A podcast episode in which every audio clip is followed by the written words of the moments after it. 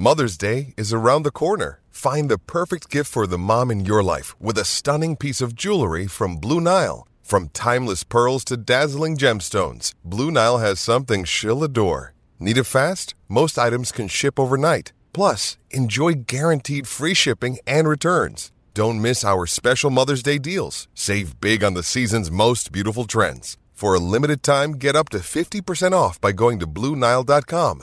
That's BlueNile.com.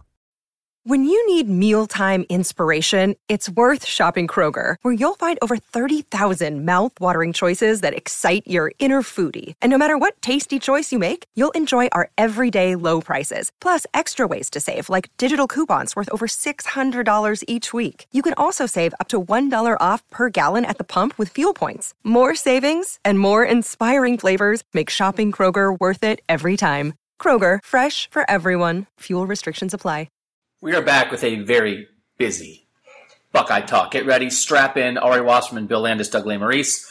Ari was in Toledo today as we record this on Tuesday for Dallas Gant's commitment to Ohio State. So we're going to hit you with recruiting, but lots of context in this recruiting. Ari's going to take you through Gant's commitment. He was there, what it means, how it came about. You can also read those stories on cleveland.com as always, but then all three of us are going to get into this 2018 Ohio State class. Could it possibly end up better than last year's 2017 Ohio State class, which we wrote about all year as the best class in Ohio State history? Would it be cheap to do it again?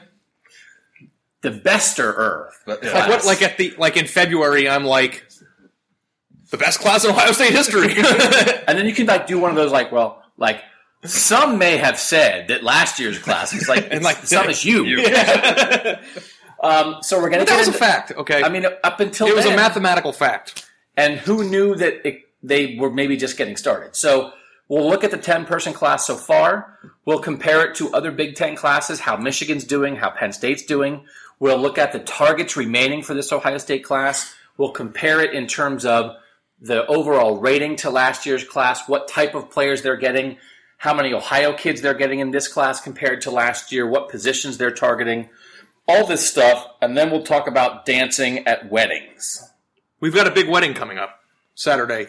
Doug and I are going to. Sorry, Bill. And Landis. Sorry, that's not my wedding. Has interesting wedding dancing stories from this past weekend that involve not dancing. And that's your tease. Because everybody wants to think about Bill Landis dancing, and it makes me sad that he didn't. I also have, why didn't he? Yeah, we're, we're going to get to it. I actually am pretty excited because he hasn't told us yet, so we're going to find like out when you do. You're going to be very underwhelmed by the uh, reasoning. I also have very hot takes about wedding food. Okay, so Again, oh, this yeah, is going to so be one of those where Ari has hot takes about things that he has not experienced before. what, what, do you mean? Because I, I, haven't had a wedding, I can't have a take on wedding food? I, am just curious what the yeah. No, yeah, you can't have a take, but I'm curious what the take is. What's the deal with why don't people? It's like because it's uh, yeah. No, I think you might actually, as much as you and I see the world through a completely different lens. I think it's, and I think I've told you what I'm going to say in the past, just in conversation, Bill. Yeah, but I think, I think you I think might agree, agree with, with, me. I think okay. I do agree with you. So, all right, we'll get to that. At my wedding, uh, many moons ago, we had a buffet which I know is a little bit unusual. We're going, we're going down the right path here.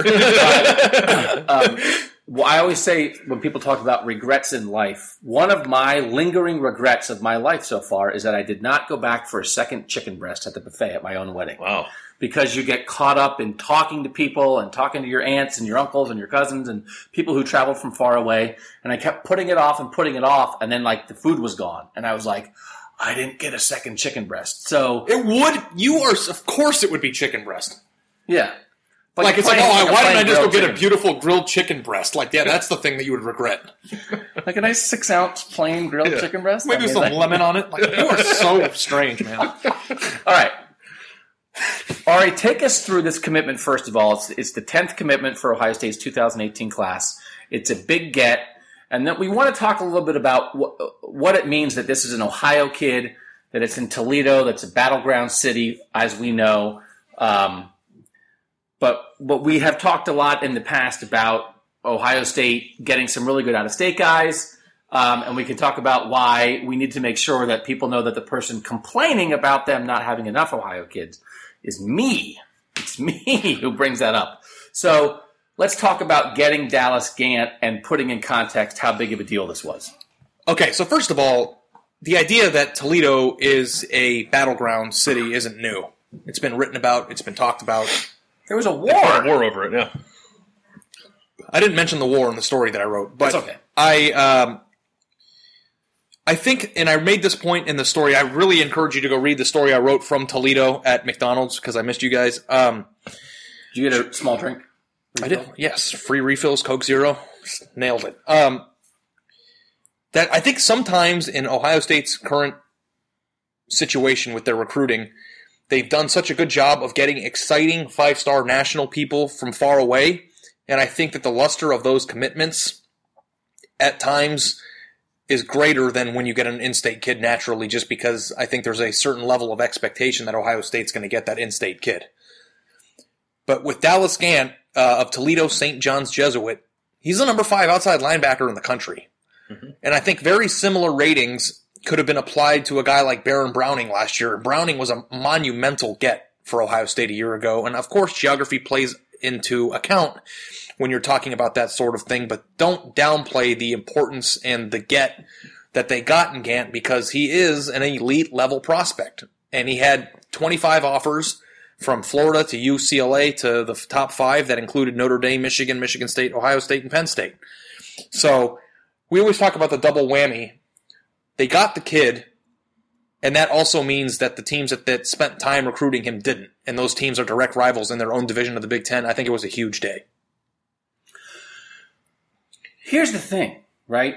This is the kind of kid that I'm thinking about when I'm thinking about them getting national guys and thinking is anything they're doing nationally possibly going to lead to them missing on guys like this because somebody else came in and got on him earlier while Ohio State was on some kid in Florida or Georgia or Texas or somewhere else and they miss a guy like this. So But this might not be the perfect example of that because he's Yeah. such a highly rated guy. yeah, And the one thing I will say is that I guess the difference that his father told me was that Ohio State was in early. yeah, So they do deserve some credit for identifying an elite level talent in Ohio, attacking him early, especially because we've written about and talked about that it's almost harder, or it is harder for an in-state prospect to get an offer. right. As you like wrote about like with Jaelen Gill and that kind of thing. It's right? just if you it's assumed. So much is assumed that it alters the process a bit. And they also they also think that if they they offer a four star cornerback that they're not a thousand percent sure they want in California, they're not worried that he's going to commit immediately like a lot of kids in Ohio tend to do. So they have to be extra careful because you can't take a kid that you're not sure of in Ohio, take their commitment and cut them because they can't do that in their own state. So they, it's a very delicate situation. But with Gant, I think he earned an offer. I think Bill and I were both at that camp last year when he did earn that offer. He Oh said yeah, here last summer right? on Yeah. Tuesday that mm-hmm. that was the best day of his life. So, and he just earned a Notre Dame offer the day before it. So, um, they had him early and they keyed on him. And I don't know, and I don't mean to disagree with you. I think we're saying the same thing, but I don't think he's the type of Ohio prospect that's ideal for your. No. I, I- agree with that. I mean, I'm again, I'm we've talked about it in the past. We can get into it more, but I'm more concerned about the Darron Lees and the Tyvis Powells Right. and, the, and the good three star kids who are gonna could be good loyal Buckeyes who could be really good players for you, but might not have the star rating. But I think it's fair for me if I'm going to express concern about in-state recruiting at all and have any fears about them having too much of a focus outside the state, I don't want to take any in-state commit for granted. That and, and Bill and I just did another podcast uh, on Tuesday morning that you can find right now on, on Cleveland.com um, or on our, our iTunes channel, talking about Ohio State basketball. Forty minutes of Ohio State basketball talk, and we had a lot of recruiting talk in there. And again, this is not to compare Ohio State football and basketball because there are a lot of things that aren't comparable. Um, but they've they've had trouble with some in-state kids because they got in late because they were looking elsewhere. So I want to give Ohio State credit even for what seems like an easy recruitment because they didn't get in late just because he was in state. They didn't take Gant for granted. They did the work. It paid off, and even if it seems obvious and easy, I think every minute and ounce of energy you spend outside the state, and they spend a lot out there, and they should, makes it a fractionally more difficult in the state, right? I mean, just because only, there's only so many hours in the day, so I don't want to just have it be that I think it's easy to get a kid in Ohio, right? Because as soon as you start It seems routine, but it's not. and as soon as you start treating it as routine, as the team, as the school, as the coaches, as the staff, as the program, the minute you take your backyard for granted, the minute you assume they'll always be there, whether you put in the work or not, is the minute you lose it. So, to Ohio State's credit, they saw a kid in the state, a kid who clearly wanted to be a Buckeye, but they got in early, they got the work in, they kept the work in through a coaching change on the on on the assistants. Urban Meyer was involved. You know, they, they put their their highest level of energy into a guy that I think, and we can delve into Georgia recruiting now if we need to. It is Would it be a podcast unless we say Georgia sucks? it is easy to take. We can talk about Texas. We can talk about every. We can talk about Rutgers. We can talk about every team around the country that doesn't own its state. And so, to Ohio State's credit, they completely handled this the right way when maybe it could have been viewed as obvious or taken for granted. I What's think too, um, and maybe just to hammer that point home a little bit, it seems like they're taking that stance with the majority of Ohio's 2018 class, which I don't like. Are you would this time of year would still be considered early to have offered a bunch of Ohio kids, correct? Very early, I think. Yeah. and they've offered basically everyone in the top ten. well, usually what happens with the Ohio kids is it's the summer. It's the camp circuit. They, Right. they, they they tell the kids that don't have offers yet, come camp with us. We want to see you up close. And then you start seeing the offers that would have been fringe offers before go out when those kids come and perform in real life. Because I do think that as much as you think, as Tyvis Powell once elegantly put it, Ohio State's on their star thing. He didn't say the word thing.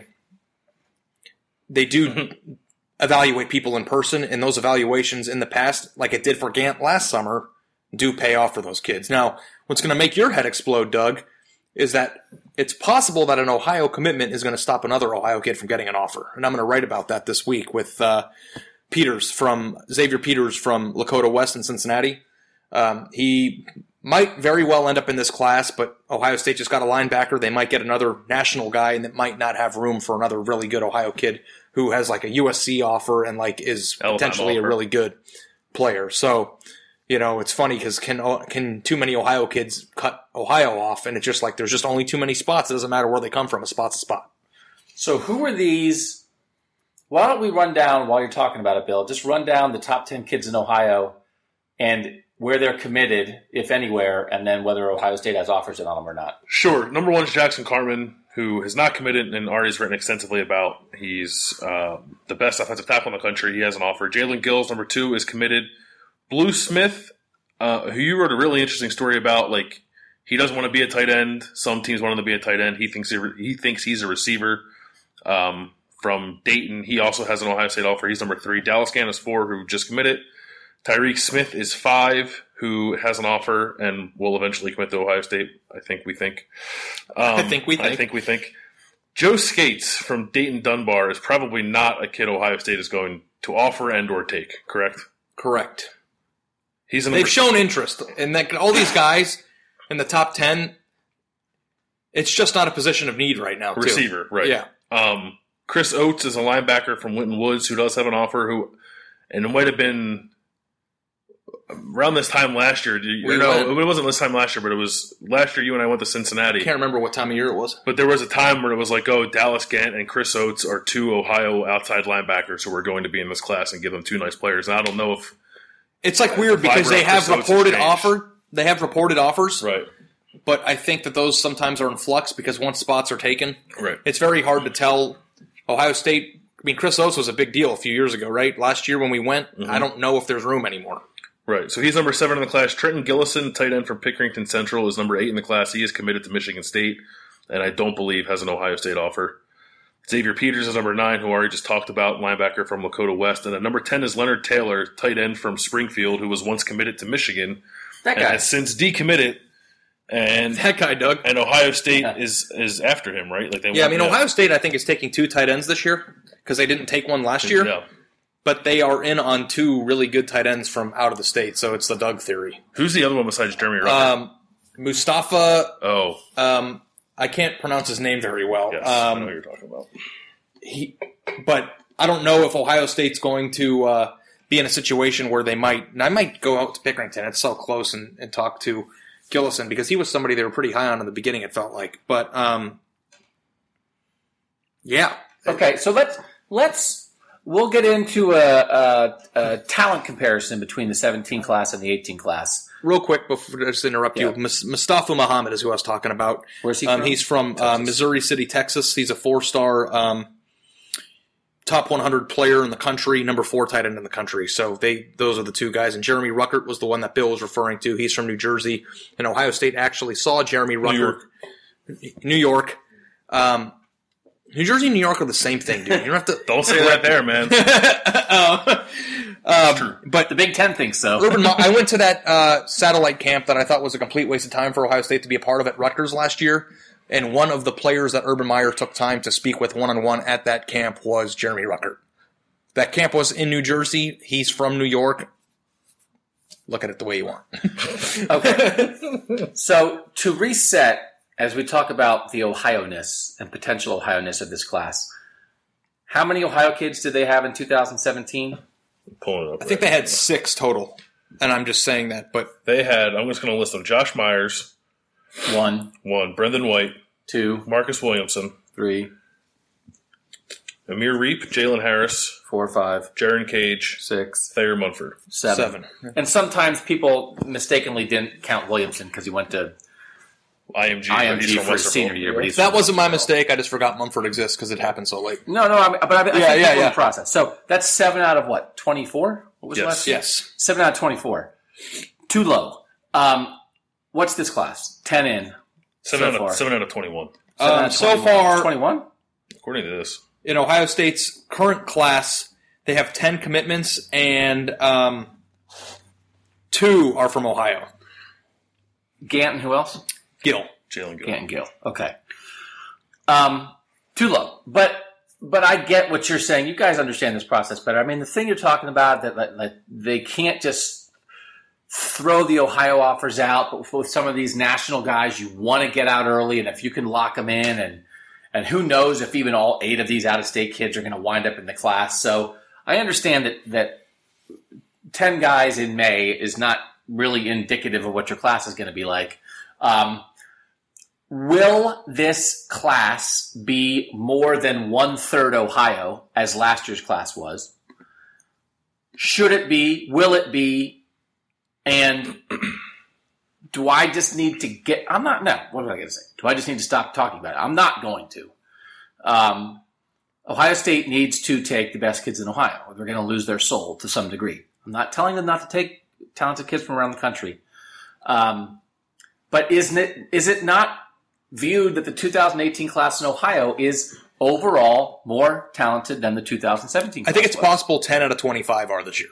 So that, Ohio. that is correct. The view, the 2018 in Ohio is viewed as better. oh, yes, right? correct. Okay. Very deep class this year, yeah. So they should they should capitalize on that, right? They should have a better than 33% conversion rate. And listen, if you have a problem with me saying that, Urban Meyer agrees.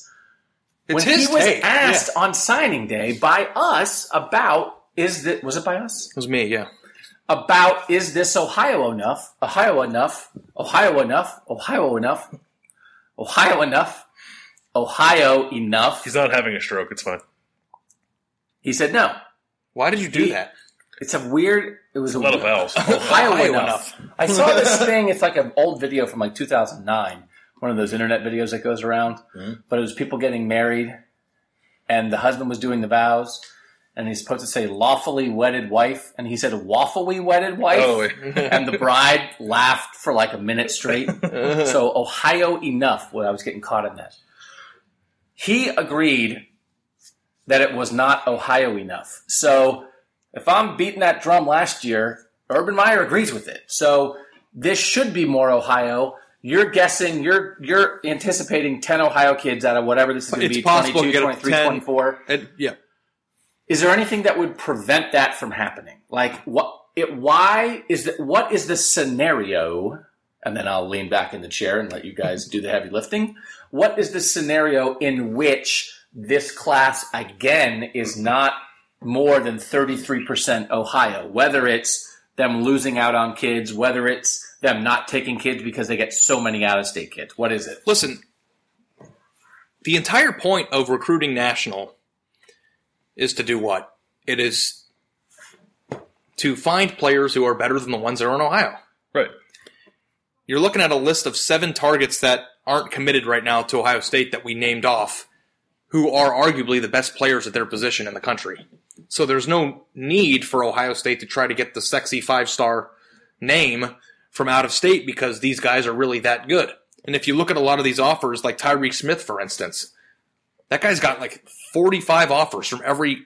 That is, if Tyreke Smith lived in Georgia. Georgia, people would go nuts for it. If he, if he lived in Georgia, he'd already be committed to Yeah. Ohio State. Kirby Smart would have blown it. You know what? It's easier for Ohio State to recruit Georgia than Ohio.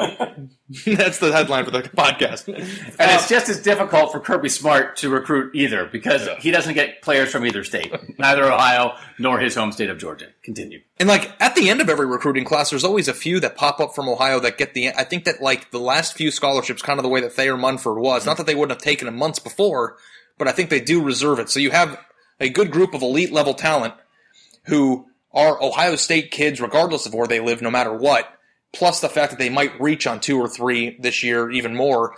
And I think in a in a situation where Ohio State's recruiting successfully, uh, this successfully nationally, I think ten is about as probably as high as you could go before it becomes off. I think ten is your ratio. I think ten is hovering above thirty five percent. And I think at this point, as long as kids from all over the country are going to be committing and signing with Ohio State, I don't think you want to go higher than 35%. I think it's possible the inverse of your argument is too Ohio. In this climate, I think there's such thing as too much Ohio. Here's the thing, though. The thing that you have to take into consideration is in every recruiting class 22, 23, 24, 25, however many kids it is not all of them are going to play, not all of them are going to stay. If you got 25 five stars from all over the country, some of them are going to end up transferring.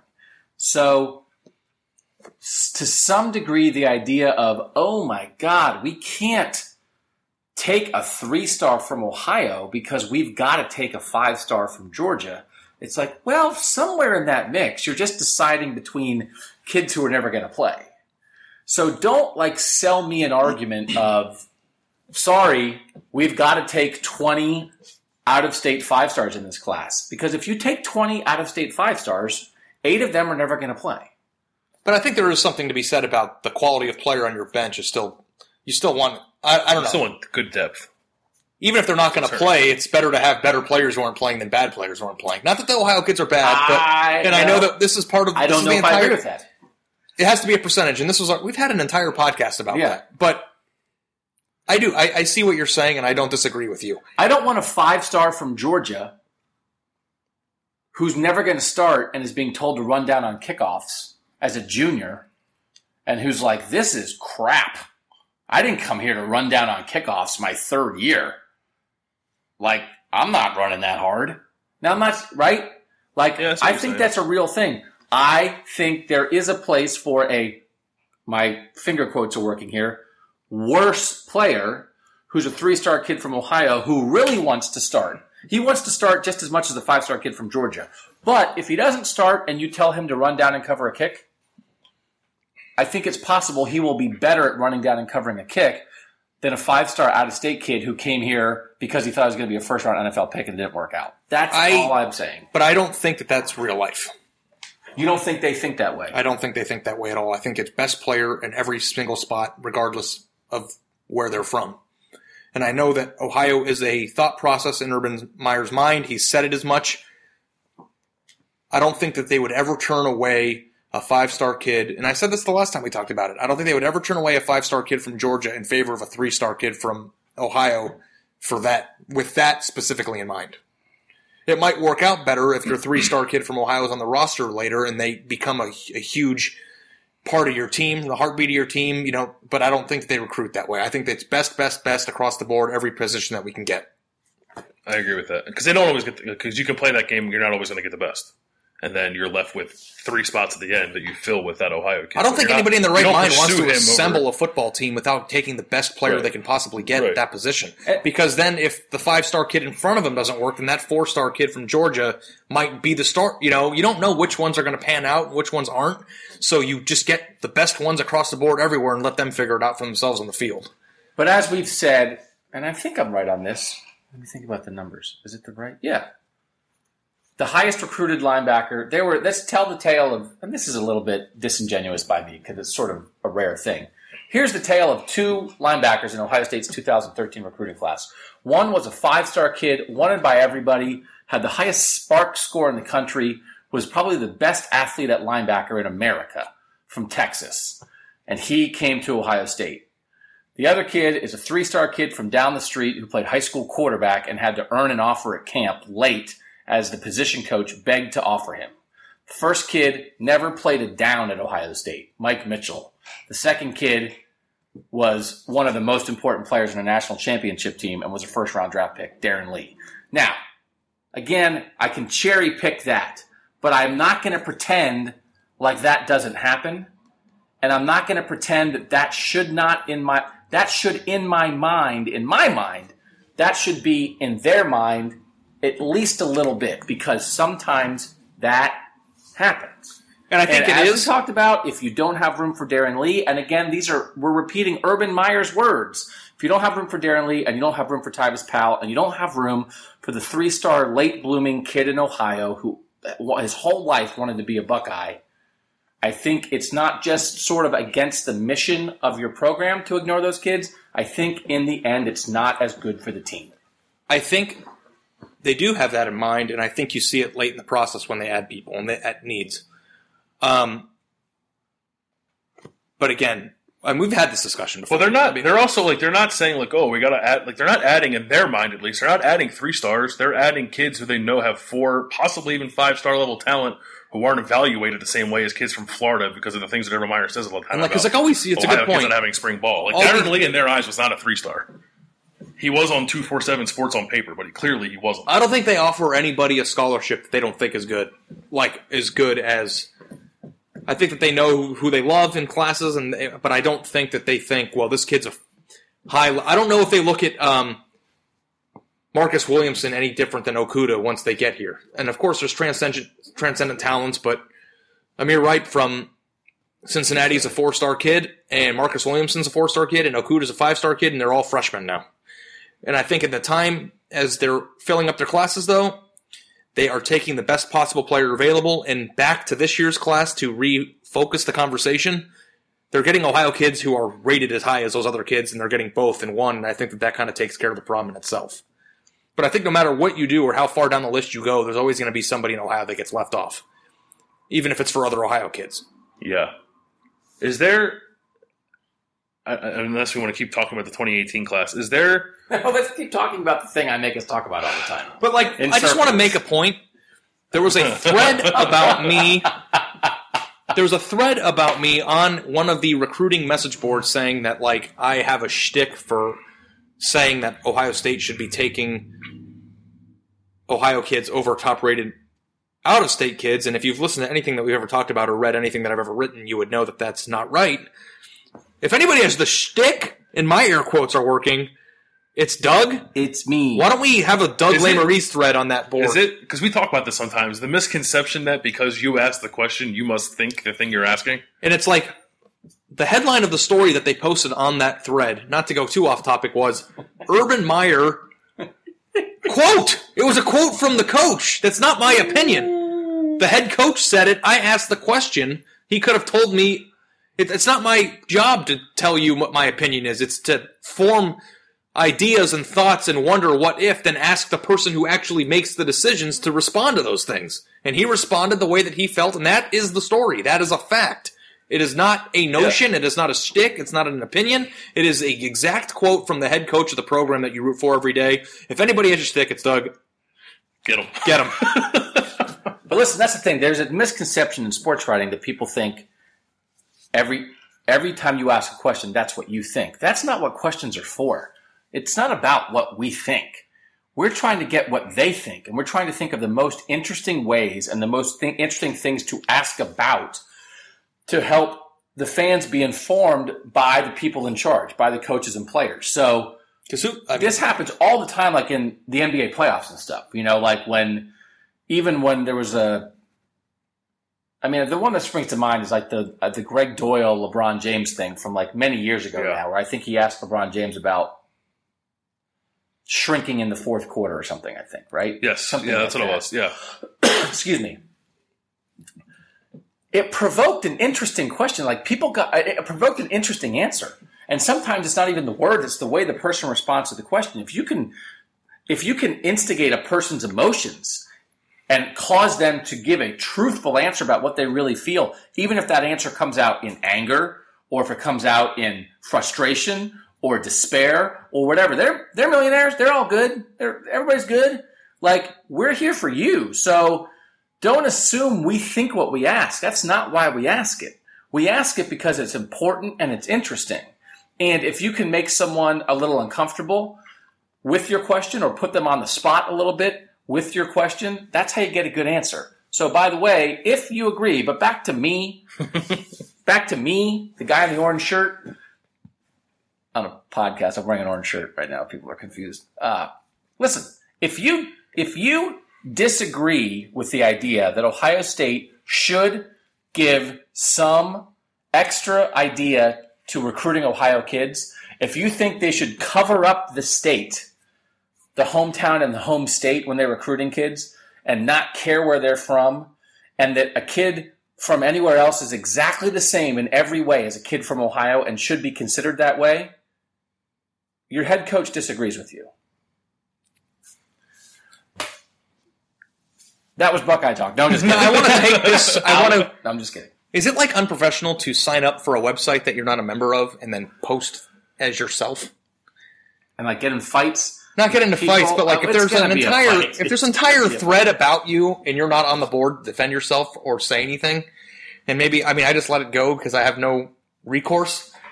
It's a place I used to work. No, your recourse is to go on a podcast and talk about it. Chase Bank. No, Uh, hat, hat lids. Oh. new low interest rates. What is the deal with Ari Wasserman? Listen, no, that's this is this is the deal because we criticize people all the time. We criticize coaches. We criticize eighteen-year-old kids. So if people want to criticize us, go to the territory. It's fine. Yeah. you gotta suck it up. But you know, I think that that we describe what we do very well, and I think that a lot of people, like Doug, just in summation, we are opinionated. We have opinions. We share those opinions in a podcast, but those opinions are then morphed into questions so that the person who actually is impacting the team that you root for, because my opinion doesn't make Ohio State win or lose any games.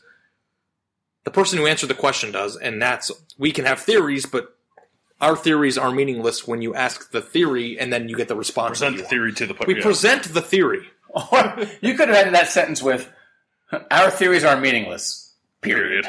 I think that a good podcast name would have been "Present the Theory."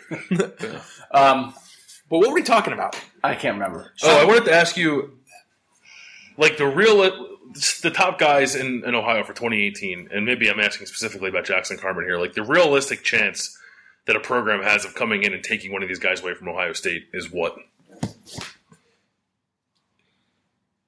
I don't know. Like, is Clemson going to take Jackson Carman?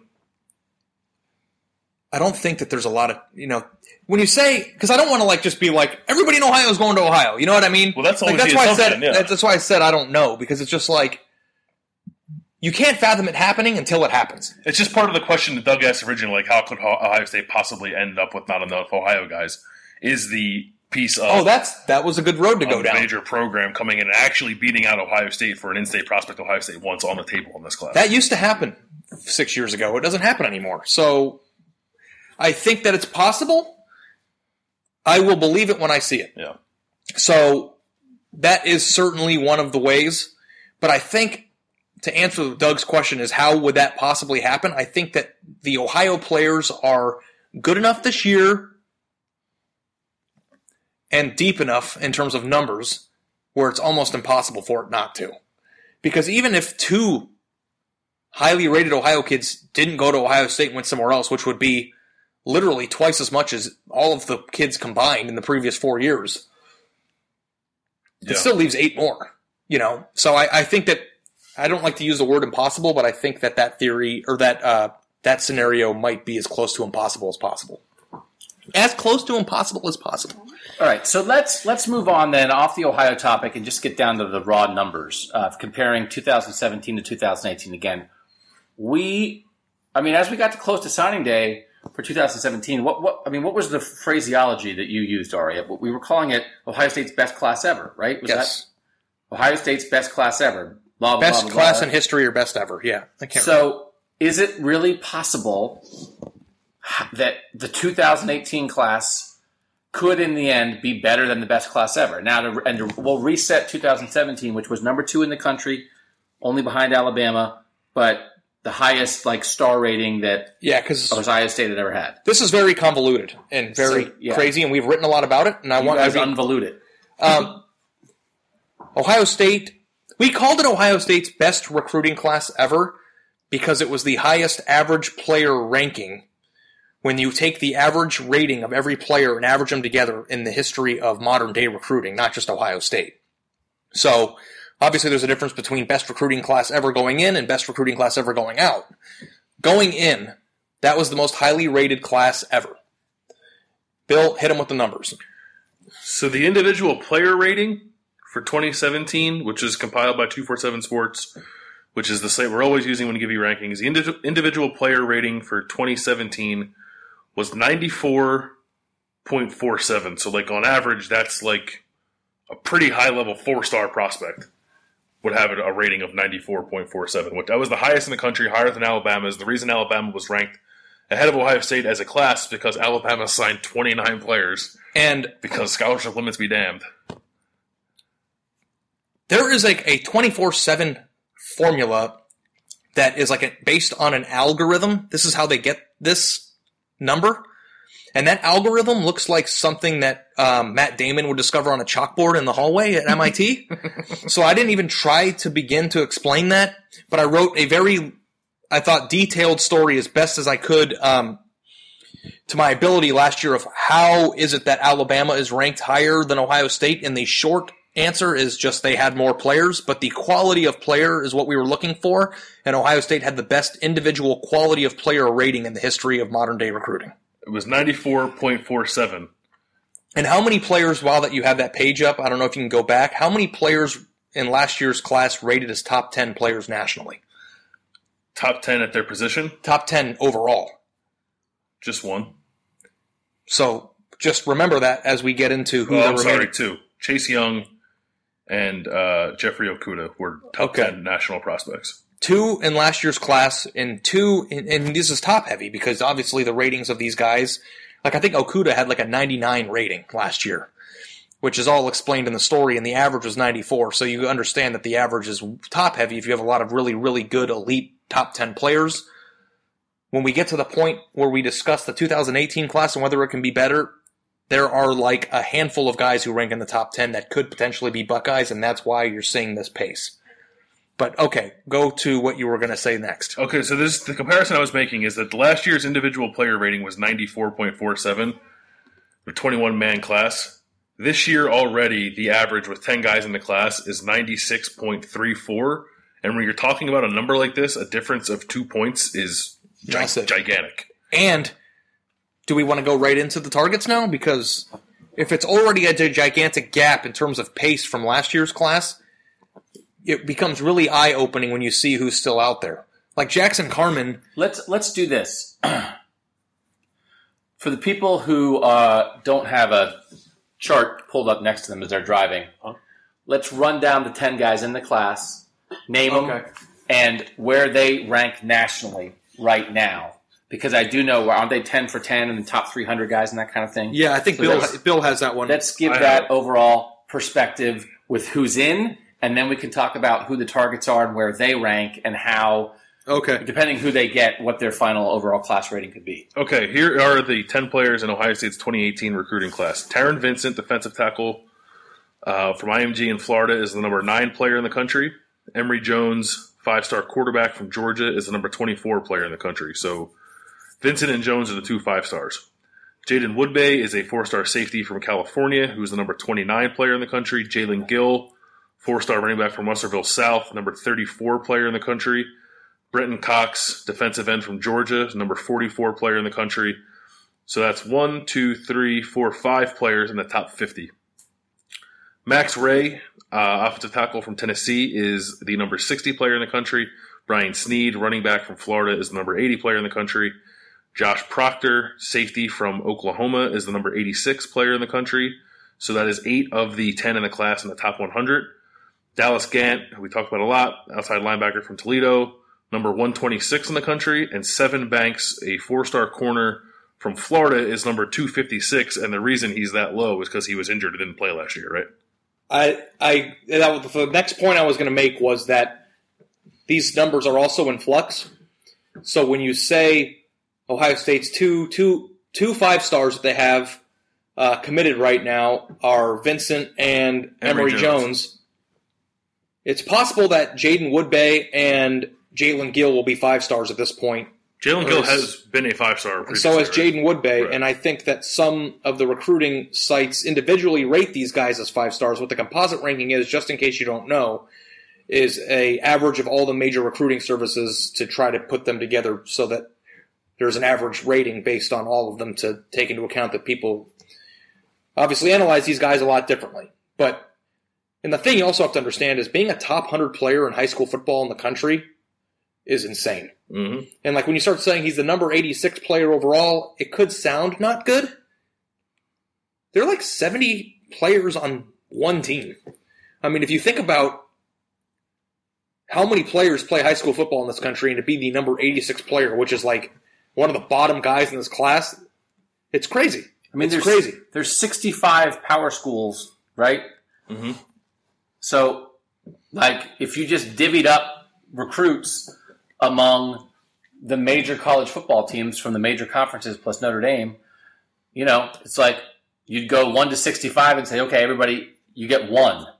All right, now when you get so Ohio State has five in there, and that means that a lot of people are going to have zero, Zero. of the top. Ohio State, 65. Ohio State has nine. has Oh, but wait, this top 65 or top 165? You said top 65. Top 65, yeah, okay. I mean, so it's. I mean, it is. That's a good point, Aria. Six. Like every now and then, you can get so nuts. It's like, whoa, I mean, He's not a top eight I mean, Dallas Gant was one twenty six. Like one twenty six.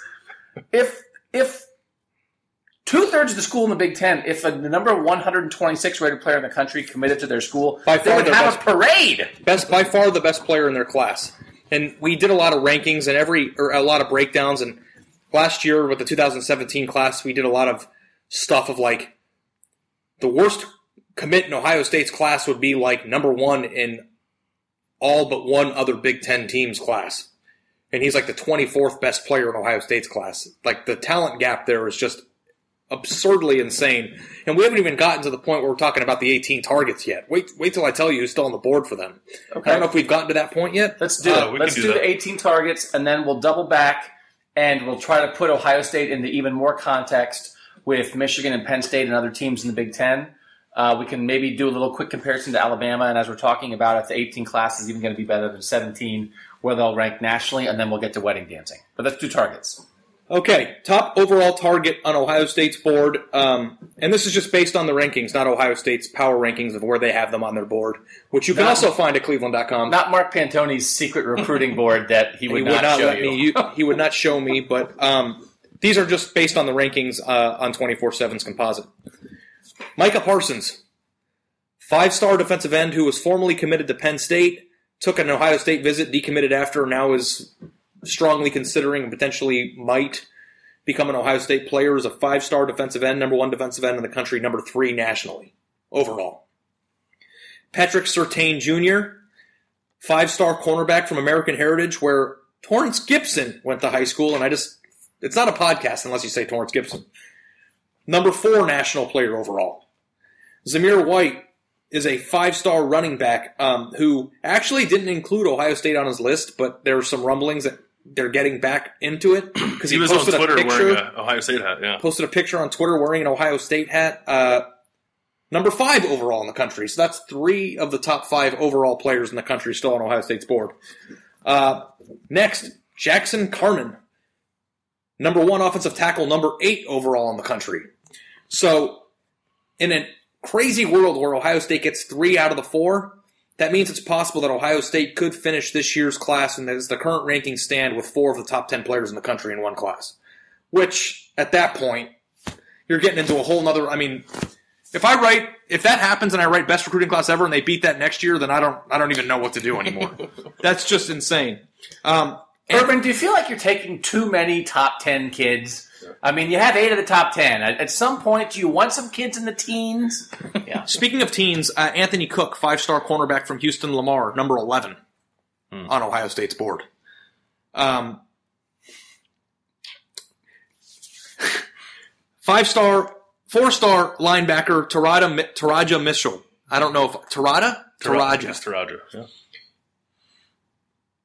Uh, outside linebacker from Virginia Beach, where I want to go one day. Uh, number thirty-seven overall. If you live in a vacation destination and you're interested in attending Ohio State and you're a football recruit, please let Ari know. We'd like to visit you. I've never been to Virginia Beach. Sounds fun. I like funnel cake. um, Kamryn Babb, uh, four-star receiver from St. Louis, number 41 overall. Jeremy Ruckert, that tight end we talked about, who's from New York but probably New Jersey, number 59 overall.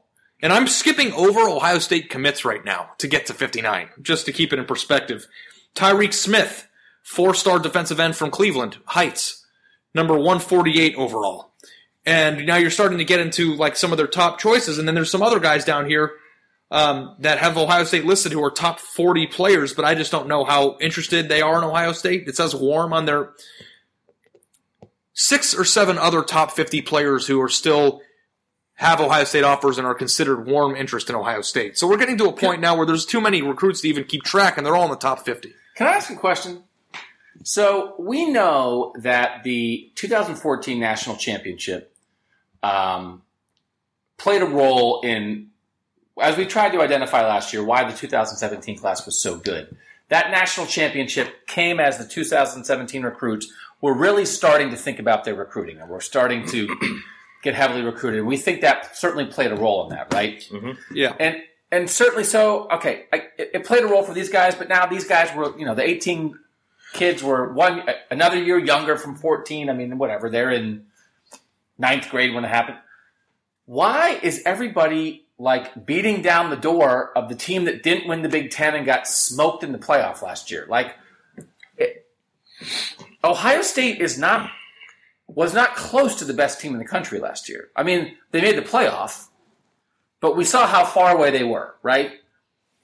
What's up? What is this? What is this? NFL. NFL and Urban Meyer. They're going to have 30 draft picks in three years, which I think supersedes winning national I think a kid would take the NFL draft into higher regard. I agree with Bill than winning national titles. Okay. The number one Good goal, answer. the number one goal of every high school football player on these lists Is to get a degree. get a degree. I'm sorry. Go ahead. Uh, is to get a degree and getting paid. Um, and Ohio State offers that um, at the highest level. Um, and the only team that, com- and even Alabama's not turning it out as much right now. And Alabama's the only one that's comparable, and Alabama's the only team that's better in the rankings. So I think there's such things trend being hot. I think Ohio State has mean, the the NFL stuff is cyclical too. Like Florida State put 29 in in three years too, and when they were doing that, and that was just two years ago. I mean, they were recruiting in a similar fashion. Yeah, I don't know. I don't know if it'd be possible to if they set the bar at this. This can't be the bar. There's something special happening right now. yeah. You can't just be like, well, unless we have seven top ten players in this class, then it's a failure. Like Ohio State could potentially have the seventh best class in 2019, and that like would seem awful. Yeah. You know, it's just all relative, and it's like you said, it, it goes in waves. And right now, Ohio State's just a hot school. I want you to ask. That's your next question for Urban Meyer to appease everyone. Urban, is it fair to say that something special is happening right now. and then the lead quote in your story can be, yes, comma, something special is happening right now. Follow up. Do you think Meyer that you're said. ignoring Ohio too much? Would Follow you up. like to tell Doug to just cram it? But Um, basically, the main premise of the idea here is that something special is happening, and I don't think that there's any other way to describe it. We I think we'd all universally agree that maybe we are the unbiased coverage team that people think are negative sometimes. And like even to to and on Tuesday when I was in Toledo, like there's sometimes there's just no other way to write things other than Ohio State's doing things better than everybody else. And at this point, you can find things to criticize all the time with Ohio State. You can criticize anything, but right now you can't really criticize Ohio State's recruiting. I mean, they're doing everything right. Let's let's do a little context with Michigan and Penn State because I wrote a thing a couple months ago. I think it might have been after the Micah Parsons commitment, or they got that Penn State got that of the running back, and it was sort of like, hey, like, hey, Ohio State, Penn State is like coming for you a little bit. That they beat you on the field last year, they won the Big Ten championship, and now you were really, I thought, seeing. I mean, everybody thought you were seeing another level from James Franklin and Penn State's recruiting. Now all of a sudden Micah Parsons decommitted, and maybe it's not quite what it was, but how do and we know obviously that, that Jim Harbaugh is doing a better job than Michigan did previously. How do those two schools compare in 2018 to Ohio State so far? Um, from an individual player rating, it's not close. Ohio State's is 96. The next closest is Penn State at 91. Um, and as mentioned before, when that gap is getting really anything more than one point, you're talking about a sizable gap. Um, so Ohio State is still head, head and shoulders above the Big Ten right now, like even maybe even more so than it was last year. Penn State's number two in the Big Ten and is the only other program with five stars committed. They have two five stars, one of which is a dual threat quarterback from Georgia, just like Ohio State has. Who's rated higher than Emory He's Jones? rated higher than Emory Jones. They have a five star quarterback and a five star uh, running back committed. Um, and then no one else in the Big Ten has five stars. Michigan right now is sixth in the Big Ten with four five star prospects and three three star prospects. Michigan State is ninth. Um, Nebraska is third. Northwestern is fourth. Minnesota is fifth. And that'll all change, obviously, but for the time being, Ohio State is ahead and recruiting at a better pace than everyone in the Big Ten, really, other than Penn State. and who's the highest rated player in Penn State's class individually? the highest rated player in Penn State's class individually is five star quarterback Justin Fields, who is the number 20 overall player in Which- the country. Is really good. Mhm. What Penn State's doing is And they had the normal standard of like what you would want. And Parsons is still on their board just because he's not committed. So I think Penn State. We go back and look this up, and maybe I'll write something this week about it. But that probably is the best non-Ohio State recruiting class the Big Ten's assembled so far in the last five years, probably. So what you're mean, reading well, is- anything that has multiple five stars in it, yeah, it has to. what be. you're saying though is what just to put it into context, Ohio State's recruiting class is head and head and shoulders above better than what Penn State is doing right now, and what Penn State is doing would be the only other thing that could be even remotely comparable to anything Ohio State's done over the course of the past five years in the rankings. And the only team nationally that's better than Ohio State right now from a ranking standpoint is Miami. And it's because Miami has 17 players committed and Ohio State has 10. Ohio State's individual player ranking is four points higher than Miami's. How many players does Penn State have committed? Penn State has 13 committed. Penn State's number three in the country. So two two teams in the Big Ten East, number two and number three. And how many does Michigan have committed? Yeesh, let me look back. Like, Mich- why is Michigan sixth in the Big Ten right now? Michigan only has uh, eight players committed. Want to Yeah. hear something crazy? Alabama is 48th. What's up, Nick? Three players committed. Guess he's given up.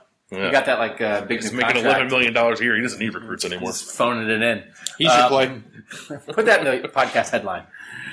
Buckeyes get Dallas Camp. Nick Saban phoning it in. Um, all right, Are we going to get to the wedding stuff? we're going to touch. So we're gonna get excited. to the wedding stuff.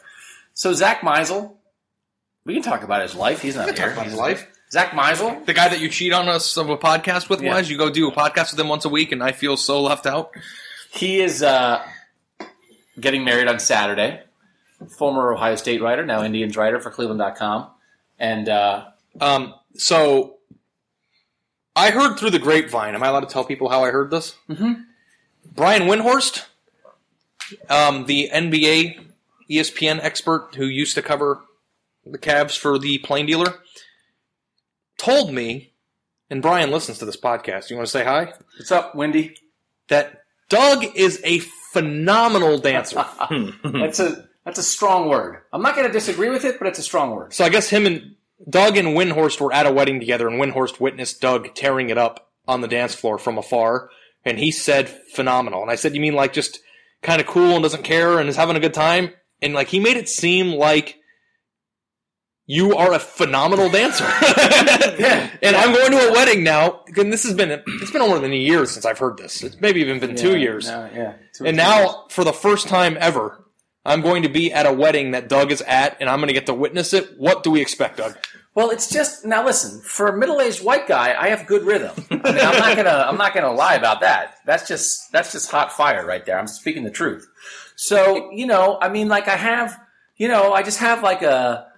I can like sort of slide my feet and. um you know, I have some things that I do. Like I don't have, I don't, I don't break dance. I don't pop and lock. I don't like do fancy things. But I just have a general uh, vibe about me that is uh, pleasant to observe, and uh, and uh, I don't care what people think when I dance. So um, But now there's pressure. phenomenal is a is is a very strong word. I enjoy it greatly. I greatly enjoy dancing at things like this. So I very much am looking forward to it. Um, but also, let's let's be fair. It's not about me. It's not my day. I mean, I am Zach. I love you, bud. I am probably as intrigued to see Doug dance as your first dance. Zach's gonna un- uninvite me. Yeah, but now there's pressure, so I want to know if you yeah. can perform under No, it's it's worried. It's it's just gonna be. But now, now because like like I'm now curious like what kind of dancer you are. Like, do you are you? I'm not like a crazy dancer. I do don't you like know. hold a drink and kind of move? It and would be talk fun- and it- like do silly stuff. The last wedding I went to, I did not dance at all. Hmm. And that wasn't voluntary. I don't care if I suck at dancing. I just like was conversing with people and eating and drinking and having a good time. So I'm not like you're going to make a point to dance because you're at a wedding, you dance. Well, especially, and I'm not going to know a ton of people. Like, there's going to be some sports writers there that I know, but clear. I mean, it's like you know, I don't know Zach's family. I don't know his Yeah. wife's family. So there's going to be a lot of. So it's just like, well, okay, you know, say hi to Ari and then go hit the floor. So, um, Um, Are you baffled by people? Because it, it's a very simple thing, just like having rhythm, and you don't like just have a little bit of rhythm and be able to dance like to the beat of the music. I am baffled by people who are physically incapable of keeping their body moving in tune with the rhythm. it is strange because I think uh, it's almost like how can you not have it? Right. Like there's almost like involuntary movements of like when you hear something with the beat, you just go along with it, Right. and to be unable to do that or struggle with that is something that. Uh, I guess you got it or you don't, baby. I- You've got it, Landis. I've You've got, it. I for sure got it. oh, I saw the pictures of Bill Landis uh, from the wedding he was at. 25 to life for murdering that suit. Nobody looks better in a suit than Bill Landis. Is it a rented suit or a suit that you own? No. I own it. Yeah. He went to Men's Wearhouse and spent an absurd amount of close money on place. it. but you could tell that he looked phenomenal. I'm going to use that word, phenomenal. Phenomenal. Let's put it. Let's put that uh, photo in the post with the podcast. Um, People can see it. okay, Speaking of before- multimedia, man, We're getting, we're at an hour and five. I don't know if we're pushing it. we're we're almost done. I have one more point to make about the food. Yeah, Oh yeah. So I put my uh, RSVP for Meisel's wedding in the mail, and he never got it. And he like sent me a text the other day, and he said, "Do you want fillet, salmon, or baked chicken?" And I just want to be Did like, dude, yes? I don't want any of it. Hear me out. I don't want any of that crap. But what um, my point is is that I went to my buddy's wedding, and every wedding I've ever been invited to and been to, it's always salmon, steak, or baked chicken. Right? Those are the three things. At my wedding, I'm gonna have in the back of this wedding, if, my, if the woman I end up marrying is in love with me, she'll like understand this about me before we get married, hopefully. But I'm thinking five buffet style trays, maybe ten Chick fil A nuggets, bagel bites, pizza rolls, French fries, sliders, maybe from White Castle, chicken or Chipotle, catered in the back of the room that you could just go and help yourself. No chicken, no filet mignon, none of that stuff that cost thousands and thousands. And I'm not underestimating how much the other stuff cost. you can get a nug tray for pretty cheap. Yeah. You put out a 500 nuggets. Tell me what the person who goes to the wedding, aside from the fact that people might think you're tacky, what would you rather eat? What would It's a fraction of a price. What would your mother rather eat? Mom, She's a liar if she said she doesn't. She would. What person on planet Earth would not rather eat Chick Fil A nuggets than have some dried out steak that's been sitting in a vat all day waiting to be served? It's not fresh. They bring it in from somewhere to a venue, and it sits in those like big triangular things all day, and then they look at the name tag and they take the plastic off the top of it and put it in I front think of you're you. describing a morgue. But like seriously, like um, is it really that tacky to like? And I'm not, you know, you can pick your finger foods, but if you got a thousand White Castle burgers, it'd be four hundred bucks. And you're telling, like you, and you give everybody a chance to eat what they want. My buddy Andrew, who I was the best man in his wedding um, a few months ago, had these like grilled chim- tempura chicken fingers as like the appetizer before you go into the reception area and had like egg rolls and like stuff like that as like the appetizer. I ate that stuff. I didn't even eat the meal that they, they probably paid 50 bucks for because when you're at a wedding, you're drinking, you're dancing, you want the finger foods, maybe pizza by the slice in the back. I know it's tacky. Maybe it's a hot take, but Doug, what would you rather eat at a wedding? I mean, I love nugs as much as the next guy, but I don't. I don't know that I. I'm not going to turn down a nice piece of steak or a nice piece of chicken at a wedding. So I'm just saying for the amount of money that it costs to provide those types of things, I think people would rather eat the other stuff, and I think it would set up a fun environment that would be more of a party, dancing atmosphere. Open Yeah, bar. the thing, but you're not. Uh, well, I mean, when you're having a party, I mean, when you're getting married, not just having a party for your friends. You know, like there's going to be. What about your aunt? I cannot believe you disagree with me. I thought you were going to be your all in on this. What about your aunt? What about My aunt? what about your wife? Chick Fil A nugget. I think all it is is I think that the wedding reception food that you have to check on the card six months before you go is a way to make something elegant, and it's more for dress than it is about the food. Would you agree? Uh, It's a formal dinner. It's a wedding. We have these things. We are not tacky. Here it is.